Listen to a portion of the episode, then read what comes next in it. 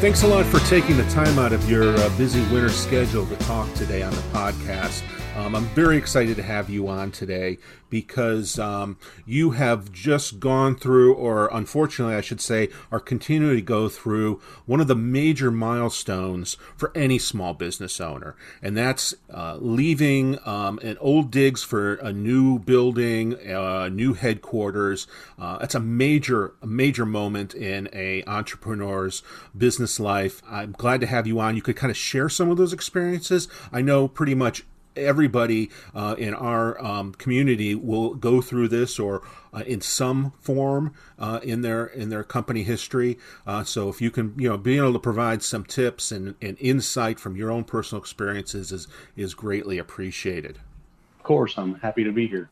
Well, you know what? I'm gonna. Uh, I think the best place to start off is um, tell me a little bit about uh, if you can briefly lead into why did you need felt you needed or what was it that indicated to you that you needed bigger space, that you needed to break out from where you were originally.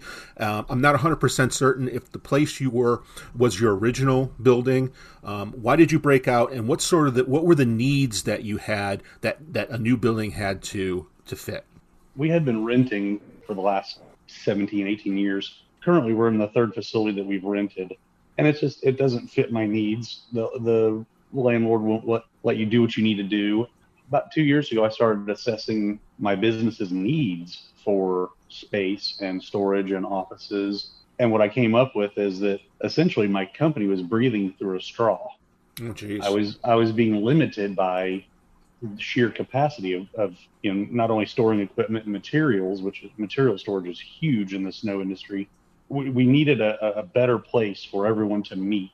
You know, we're we're 100% subcontractors, and the office space was not compatible with having several people come in for trainings or you know document signings or thing anything like that mm-hmm. so it, it, it, was time to to step up and build a facility that would cater to my needs and i could design it exactly the way i i, I see the company going in the next one five ten fifteen years mm-hmm.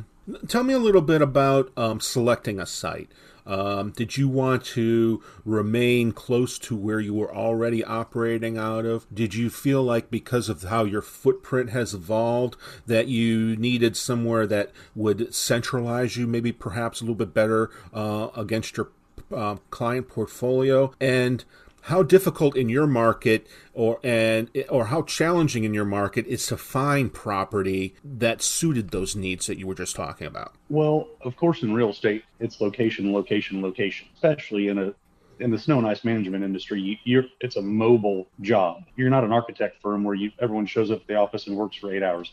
You, you need a centralized location for your trucks to to come in and reload with salt and get repairs and location is everything. We have five depots around the, the area of Kansas City that we operate in. However, we needed a, a large depot. And so I started looking for land in July of 2019, uh, found a piece of land that, that was suitable in September of 19 in October of 2019, we met with the city to make sure that, that they could they could uh, they could give us the zoning that we needed which was industrial M2, and also because there's some residences around there. So yeah, yeah, we had to meet with the city, make sure that the zoning would work, make sure that they would accept what we were going to do there. The infrastructure was there, you know, the water supply and power, and you know, two phase or three phase power and things like that. What was your um, thoughts about what it would be like to work with local government to secure your space? Um, versus to what it actually was like. Um, was it easy? Uh, was there more paperwork that you thought uh, would be involved? You know, what were some of the setbacks that maybe you encountered while working with city government to um, develop your property, and and how were you able to to troubleshoot those? Well, I worked for a local city government for 12 years as a firefighter, so I I had a pretty good idea going in. However, I had no idea at the same time. I, I, I, knew which departments did what, but I didn't know about the city that I'm building in. Mm-hmm. So my my advice to anybody that's going to go through this process is once you find the land, meet with the city, make sure it's gonna you can get the zoning and do what you what you want to do out of that location, and then vet the vet the city or the local government you're going to be building in, whether it's a township or county or or whatnot. ask uh, ask some general contractors. You know, when when you go to hire your your civil engineer or your architect or your your MEP designer, that's mechanical, electrical, plumbing, ask them what their experiences with that jurisdiction is.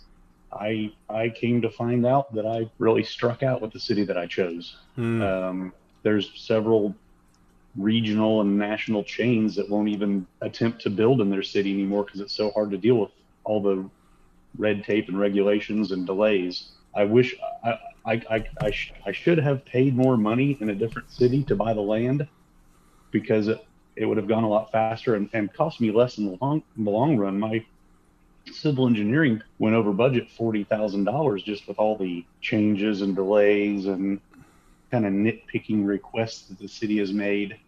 So that that was kind of unforeseen, and that was a hard lesson to learn. You know, I'm not very familiar with um, some of the, the more intimate details of, of doing business like you were in in, in um, relocating into a, a, city and having to work with the buildings departments and whatnot do you were you ever did you ever consider maybe hiring a consultant or whatnot or or um, uh, somebody that could help maybe do, do that work for you? Maybe be able to do it a little bit more um, would you know was familiar with the way that that city worked and could get through a lot of that red tape faster?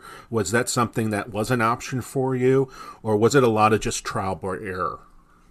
Well it, it was reality going into it. My my commercial realtor who's been a friend of mine for a long time, he helped me buy the land. He did the transaction, and that was in. We actually bought the land in February of 20, and then uh, of course COVID furloughs came into the cities and all that, set everyone back.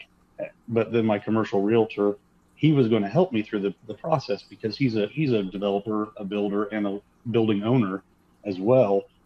And he's worked in this city before, knows their processes and procedures he passed away in an accident May of 20. So I that kind of left me on my own to navigate this. Yeah, wow. And uh, also with the, all the COVID furloughs the city was going through, it it became it just got mired down. It just got mired down in the mud. It, we we would we would get everything together for a preliminary plan review, and they'd have a Zoom meeting, and one little thing that they never told you they needed was not on that plan review, so they kick you back another month. Oh, jeez. So it was it was just a our total delays were have been four months just in the, the approval process. Four four little mistakes set you back a month a time, month a piece. And in hindsight, I don't even think hiring a general contractor or a consultant would have helped that much because I I have tried, my engineers have tried, emailed them, asked them, hey, do you have everything you need? Is there anything else you need? Yeah. And then one person you've never heard of before comes in and says, "Yeah, we need this. By the way, come back next month." Mm. So you just you don't know what you don't know. They don't they don't tell you what they need until you don't turn it in. So it's, it's of course, really really frustrating. I imagine, and and that is some really great insight because I believe, um, um, I, I believe a, a lot of people um, probably don't realize that going in. Just you know the level of detail and and setbacks there can be. Um, but you and I could probably discuss how we could fix government for hours, and and this would be an extremely long podcast. So we should probably move on from this point. Tell me a little bit about you were actually building from the ground up, correct? You weren't you didn't buy property with an existing facility that you were trying to you know redesign or re um, re, re uh, factor for your purposes correct. Um, it, it's a five acre lot, and it was it was row crops. The the neighbor was growing produce on it when I bought it. So mm. another another hindsight thing is I bought that in February of 20, and a month later the COVID thing came on. And I, t- I tell you what, if I would have known what commercial real estate was going to do and all the vacancies, I would have just waited and bought a property. no, it, it, it is it is a ground up job. I mean, we you know, we did all the grading and um, had to get FEMA involved to certify it out of the floodplain. And uh, so it's, yeah, it, it started with a patch of weeds and trees and it's come up from the ground. Mm-hmm. Talk to me a little bit about the bidding process and getting all the players together to do the work. Um, did you serve as your own general contractor on this project? Did you hire somebody who was to oversee that for you? Um, and and uh, what was that experience like? So it's it's all been myself as the. I, I don't use the term general contractor because I would have had to get a license. Oh, right, correct. I'm I'm the construction manager. Mm-hmm. So uh, there, there's a, a little bit of difference in that with with uh, licensing and paperwork and stuff. So uh, yeah, I've been I've been the manager on the whole project from the civil engineers to the you know I've I've got building bids from such as like the this shop is a is a company that has bought or as, I'm sorry I've bought a shop from before my house and I, I've lived in this area my entire life so I I, I knew the actually my landlord right now is the company that did all the excavating for the land. Mm-hmm. So, and then the architects came recommended. Um, the civil engineer I was working with through my my realtor before he passed, and so all the electrical and the plumbing and all that I, I've known these guys for years. So it was it was pretty easy. I, I think if I did if I was new to the area and didn't know contractors, I probably would have hired a GC or a construction consultant. Mm-hmm. Interesting. Did it? Did it? Um, you approach this as this would be like? Well, this would probably you know take up um the amount of time a part time job would. Um, and did what was that like? Did it end up t- seem like you were working two, three jobs trying to manage this? Well, on top of running the snow and ice management company, this uh, building construction process, it's uh, some weeks about 10 hours, some weeks it's about 30 hours. Mm. And um, a lot of a lot of late nights and early mornings and and running around, you know, getting getting plans from the different engineering firms and and putting it all together, delivering it. So it's a it's a good part-time job. What did you what what surprised you um, that was the most time sucking for you that uh, that um, that needed so much more of your time than you thought it would? I would say all the permits. Yeah. Uh, I had no idea how many permits uh, from the from the get go. You know, you have your you, you have your uh, change of zoning meetings, and then you have permits for grade. You have permits for grading with the city, permits for land disturbance with the state and the city. Then you have compaction tests, and then you have a right of way permit, and then you have a driveway permit to hook into the city street. You have um, my gosh, there there must I had to pay a sanitary sewer permit, a sanitary sewer access permit, and I'm on septic system. I had to pay a oh no! I had to pay a stormwater usage fee, and there's not a storm drain within a mile of the place.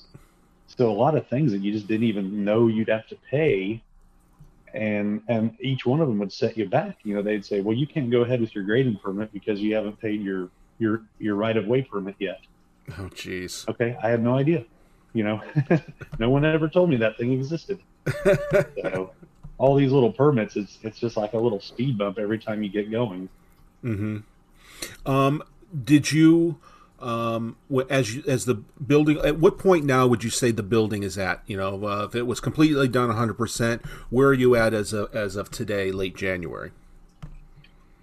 Um, well, so this is Friday, and on Wednesday morning, the first load of my outdoor storage buildings got delivered. My my salt building has been sitting on the ground since November when we were told the building permits would be issued.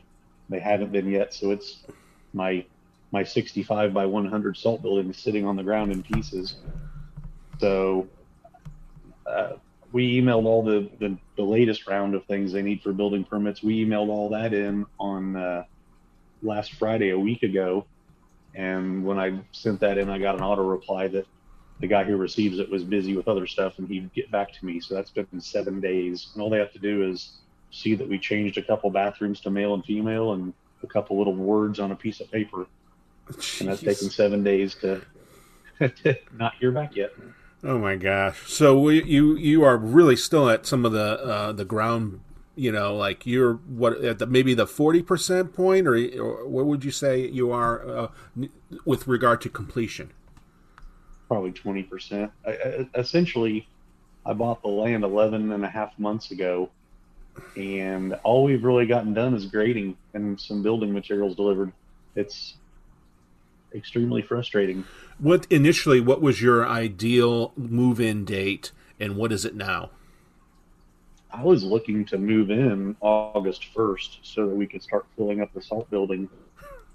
And uh, maybe it'll be next August. I don't know. oh no! wow, that's that's the, the, the, kicker of it is uh, another part about the building process is when you go to get your, get your construction loan, you have to pay twenty five percent cash out of pocket. Mm-hmm. So if you have a you know million dollar project, you have to pay two hundred fifty thousand dollars cash out of pocket as kind of your down payment before the construction loan will kick in. So I've got many, many dollars that have been laid out even back as far as a year ago, and I've got really not much to show for it. Now, I want to talk a little bit about securing financing and, and, and the and the money portion of this project because I'm sure there were some things there that lessons you learned going through that process, and I believe unless you've come from a banking or finance background, if you're just a regular contractor like snow contractor like yourself, there's probably a lot of that segment of the project that you didn't anticipate going into it. What was it like uh, securing funding for your project? Um, do you have a banker, you know, so to speak, that you do your business through, um, you know, uh, or an individual or an institution that you've been uh, banking through, and how adapt were they to help you um, in, in take on this project? I've been using the same bank now for about 12 years. Um, and, and that's it's just the way I choose to do things. You know, my my personal accounts are there, my um, my company accounts are there, my home mortgages through them, so they know me very well.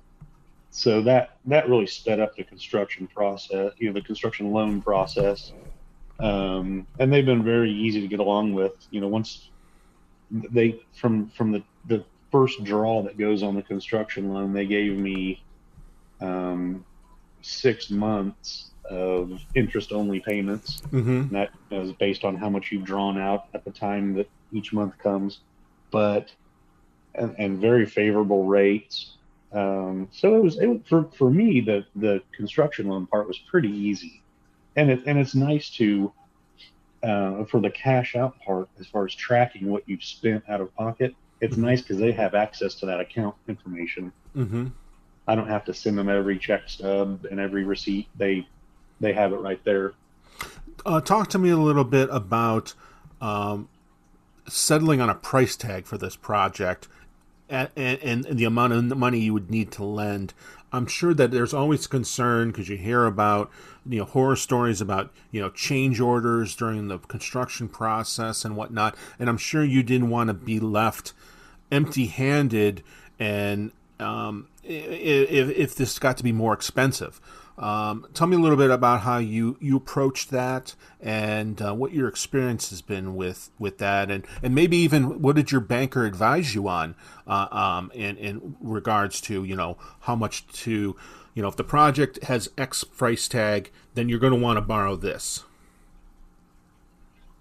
Yeah, um, I with, with the the the overruns and in time, you know, this project as, as my civil engineer stated, hit I'm I paid forty thousand dollars extra on civil engineering just because of all the delays and changes, and I've I've essentially eaten that myself just with with cash out of pocket. So instead mm. of doing twenty five percent cash out, I've already done thirty percent. Um, and that's my goal the whole time is not. I'm I'm going to put as much cash into the project as I can to keep mm-hmm. my eventual mortgage down as low as possible because something else that a lot of people may not know about commercial real estate is they don't this isn't a 30 year mortgage it's a 15 year mortgage. Oh wow. Yeah. And um and also another reason i want to keep the the monthly payments down is because the the property tax is going to be 2500 a month. Wow estimated. So that's thirty thousand dollars a year, and just in property tax on top of your mortgage. Yeah, yeah. So as, as, far as budgeting, you know, I went out and got bids from everyone. that from you know the the plumbers to hook up the water main and do the sewers and septic, to the electricians, to the grading, all the buildings, the um, asphalt, concrete, everything I could, I got bids on. So my, my budget has worked out pretty well, other than the, the, the time overruns, which is out of my control. Um, how much of it, I know we talked about this a little bit um, on the front end of this podcast, but I wanted to know how much of a setback COVID was, and do you think you would have been in this place now if the pandemic hadn't happened? If the pandemic hadn't happened, I think that we would probably be. I think would have shaved off about three months of the of the year that it's taken. Mm-hmm so many so many times throughout this, uh, especially early on, you know, March, April, May, when people didn't know what was going on, the the city workers were on furlough. So, you know, this this guy would work Monday and Tuesday, and this girl would work Thursday and Friday in the office. Well, I would email the guy on Monday, and he would email back on Tuesday say, "Yes, you're good," and then this lady would come in Thursday and say, "Uh." no, you're not. You need this, this, and this. And oh, no. by the time you email her to tell her, hey, I sent it to him on Monday, she's gone for another five days. Oh, jeez. So it was just the left hand and right hand were not connected to the same body. You know? it doesn't sound like it. it's not that they didn't know what each other was doing; they weren't even on the same person. Oh boy. So that was I, it was it was just disastrous the way it, the city ran it they were they were not working even from home at first. They weren't even working remote. They were in the office two days a week, and that was it. That's unbelievable. So then, then they came back to work uh, June, July, and then again when things apparently kicked up again. What was it? September, I think. Then they went back to working remote. So they actually did work remote from home five days which wasn't as bad, but I just don't think there's much span of control when, you know, when you email, when you're on an email chain with somebody and all of a sudden they just cut you off with an auto reply saying they won't be at work again for four more days. It, it was people were remote, and I don't think there's any any accountability with what they're doing at home. Mm-hmm. Mm-hmm. So well, let's take a look back. You've said you've kind of reached that quarter of the way point. Obviously, you wanted to be a lot farther, but you have made some progress. You look back, and, and it sounds like all the progress has been made on the front end, and you're just kind of waiting now to kind of get the the uh, uh, buildings together and the construction to happen. So, what advice would you have, or the most important lessons you learned that you could pass on to a colleague about the experience um, that you learned up to the state? You know, what are some of the things that you would say, you know, uh, for a colleague who's going through this or planning to go through it? Hey, before you engage this, make sure you have these three to five ducks in order because these are going to save you a lot of time or a lot of grief or a lot of fine, uh, a lot of uh, you know money um, from from your own experience. Honestly, with with uh, I, I know this podcast is about the construction stages, but honestly, in this economy, in this market, I would tell people first look for vacant property to buy mm-hmm. that's already built. Mm-hmm. Um, it's a lot easier to buy something that already has everything done. You could always tweak it to to fit your needs. Um, but if they were going to go into new construction, I would definitely say vet you, assess your needs first.